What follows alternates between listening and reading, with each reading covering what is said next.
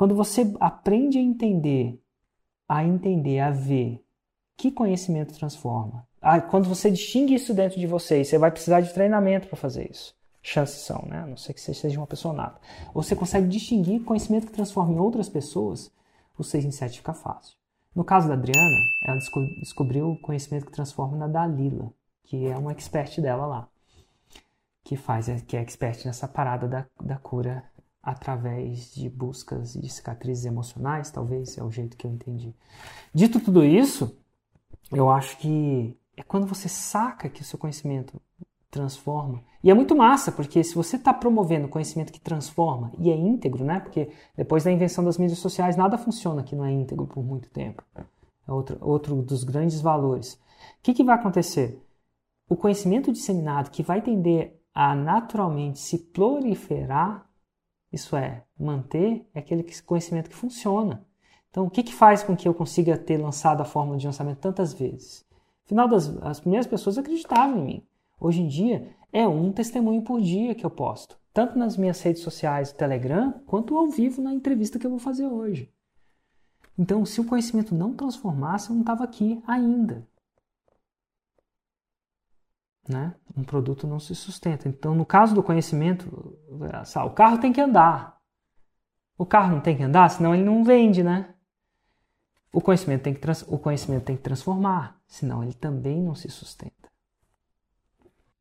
Isso aí. E a forma como você empacota esse conhecimento é importante também, né? Que mesmo que o conhecimento transforme, se você der uma aula, se você transmitir esse conhecimento dentro de uma sala de aula de forma física, vai ser mais difícil também, né? Então, é empacotá-lo e transmitir ele de forma digital. É, cara, e é muito louco. É por isso que as pessoas não entendem que se eu escrevesse um livro sobre a fórmula de lançamento, ele não ia transformar tantas pessoas.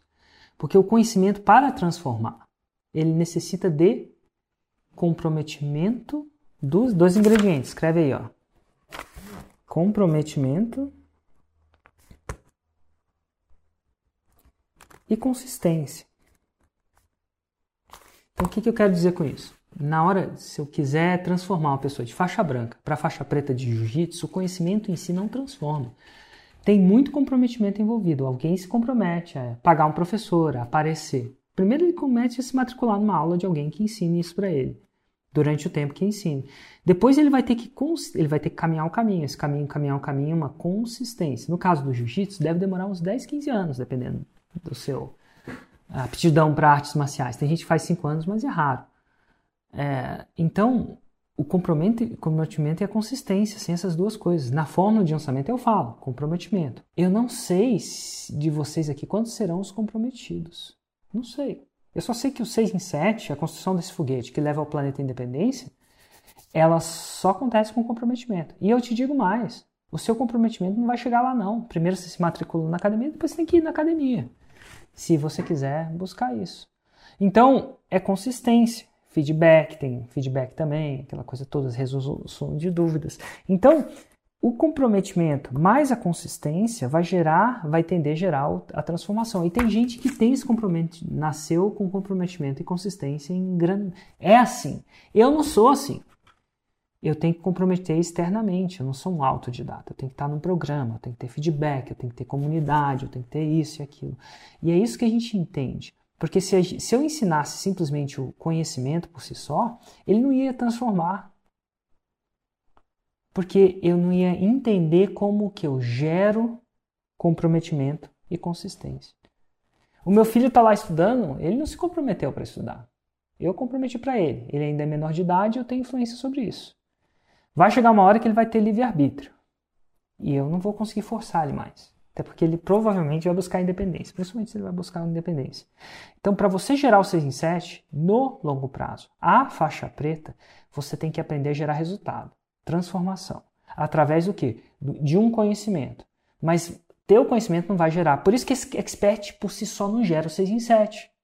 Ele escreve um livro. Talvez até, eventualmente, vende bastante, mas não é a regra. Mas ele não aprendeu a gerar comprometimento de forma íntegra e consistência.